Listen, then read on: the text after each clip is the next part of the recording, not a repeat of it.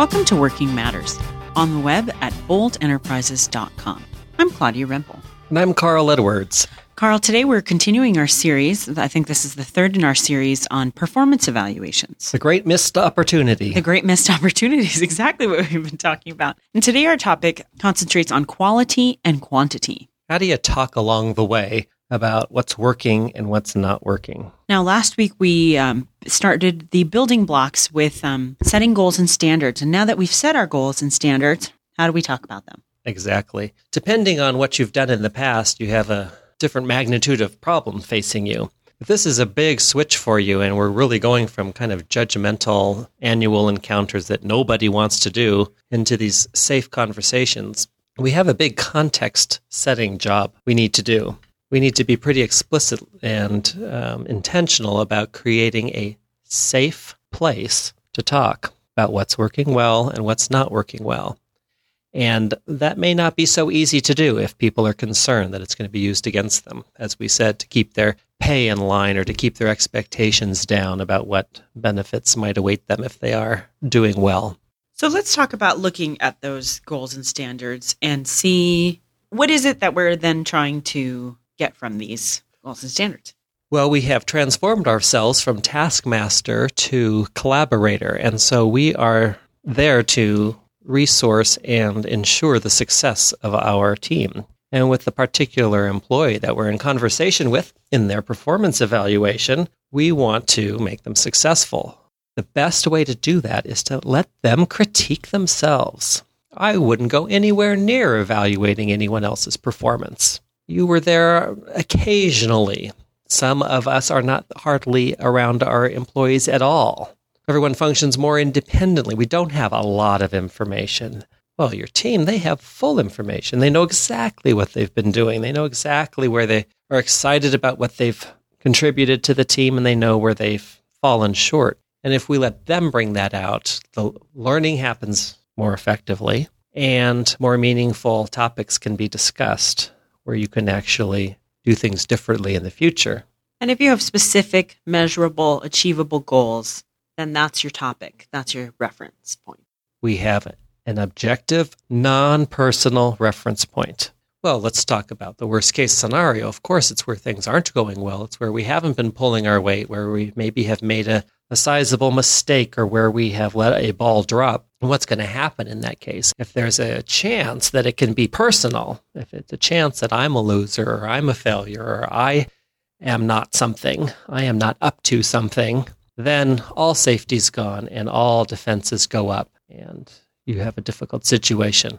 But if the topic is the standards, if the topic is the goal and it's not about you, then you can talk about that. If you if there is a failure involved, a, an apology can be extended. Things need to change in the future. You can talk about what would help that change. And we're really talking about something a little more separate from ourselves.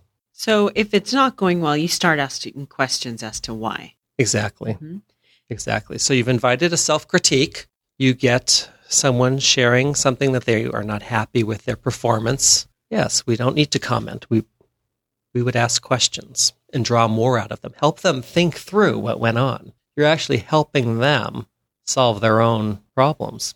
So give us an example of those questions, just for those of us who may want to say, why are you not doing your work? Why are you such a slackard? Yeah, that's probably not the helpful question. No, no, that isn't, is it? Well, let's make up an example where somebody feels that uh, they were distracted and you have multiple priorities. And even though you told them that the top priority was a particular project, they felt the pressure of these other priorities and they gave them attention. Well, you could start asking questions about, for example, well, where did that pressure come from? Is that, is that coming from other people in the firm? Is that something that you're putting on yourself? So let's say it's something I'm putting on myself and I just can't see a certain thing put on the back burner because I just personally feel it's so important, even though you want this other priority. Well, then it might be a, a matter of saying, okay, well, when you start feeling those pressures, let's think, what can you do? Well, one, since in this case, it's a priority you receive for me, maybe check in with me. And just say, you know, I hear this is a priority, this other thing's screaming. Just wanted to touch base to make sure that this was still the high priority, in which case I would be able to interact with you and say, yes, it's still the top priority. Or, no, I hear what you're seeing and I respect what you're seeing in this other area. Go for it, for example. Or you would be able to ask, you know, well, what would help you focus when you've got a lot of things going on?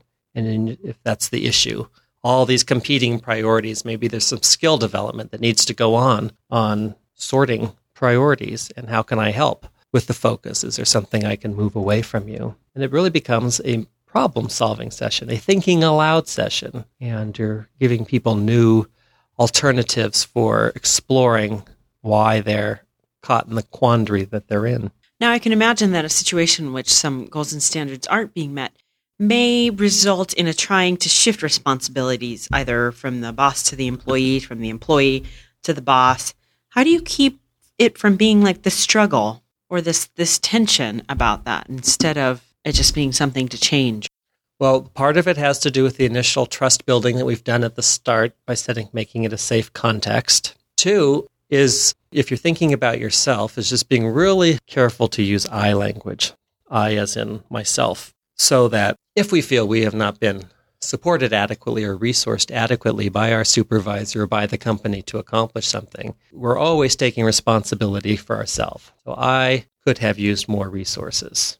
Not you gave all the resources to your pet project and left us out here floundering, and now you're blaming us for not meeting our goals. That takes kind of the tension out of the kind of the blaming, so that the first reaction isn't real defensive and self-protective. And wait a minute, I'm the boss here. You know, you don't know what's going on in the the bigger scheme of things. And if you hear the other person doing it, is you just clarify with the same language. So you're feeling without resources. You're feeling inadequately resourced. Would that be correct? And kind of check in on your perception. Now, what do we tell people who feel like this is just too much power to the employee? This is too much them getting to do what they want, them getting to say what they want, not really holding them to the task. But that school of thought, that this might be a little too out there.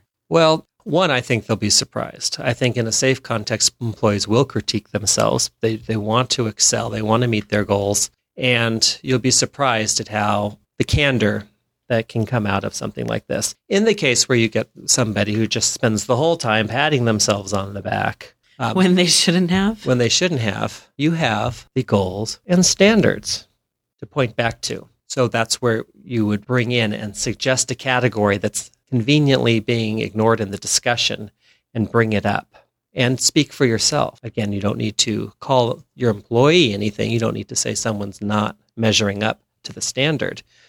But you can say, I haven't been happy with the level of quality on this product, or I am not satisfied with our customer not liking what's going on.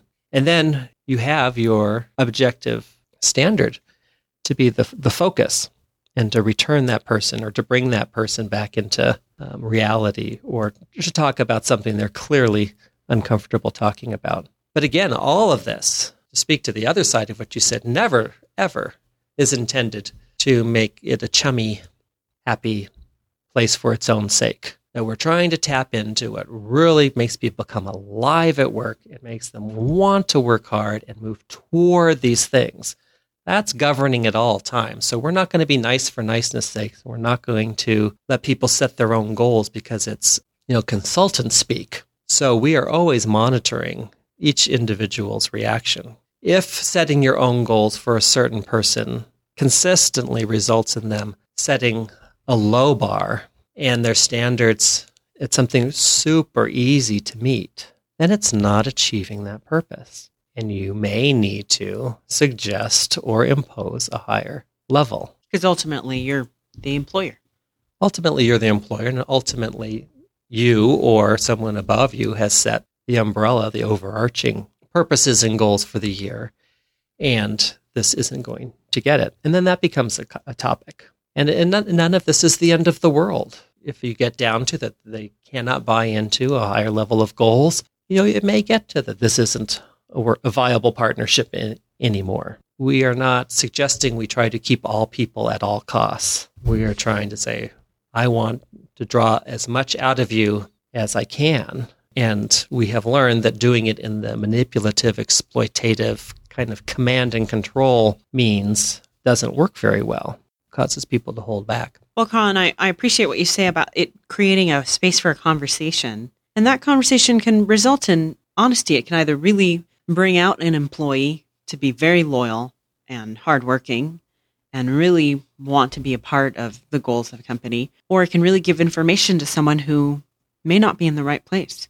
Exactly. The power of this style of collaborating is not in how much it does for when things go well, which it does a lot for, but it's when it's not working that you can actually talk about it and keep hashing it through and keep going back and forth. I need this from you. Well, I need this from you. And it's not about the two of you. It's about the common task. And there you will be amazed at how you can stay engaged in the most difficult and awkward of topics if it's not personal. Well, I certainly appreciate that. And next week we'll be discussing critiquing the working partnership. Give us a preview. Well, part of this has to do with allowing your team to give you feedback as a supervisor on how you show up is affecting them. And so you're bringing some mutuality into it so you can resource yourself and be a better supervisor. And part of it is team dynamics are complex. I mean, we're all so different from each other. What motivates me may not motivate you. So it's another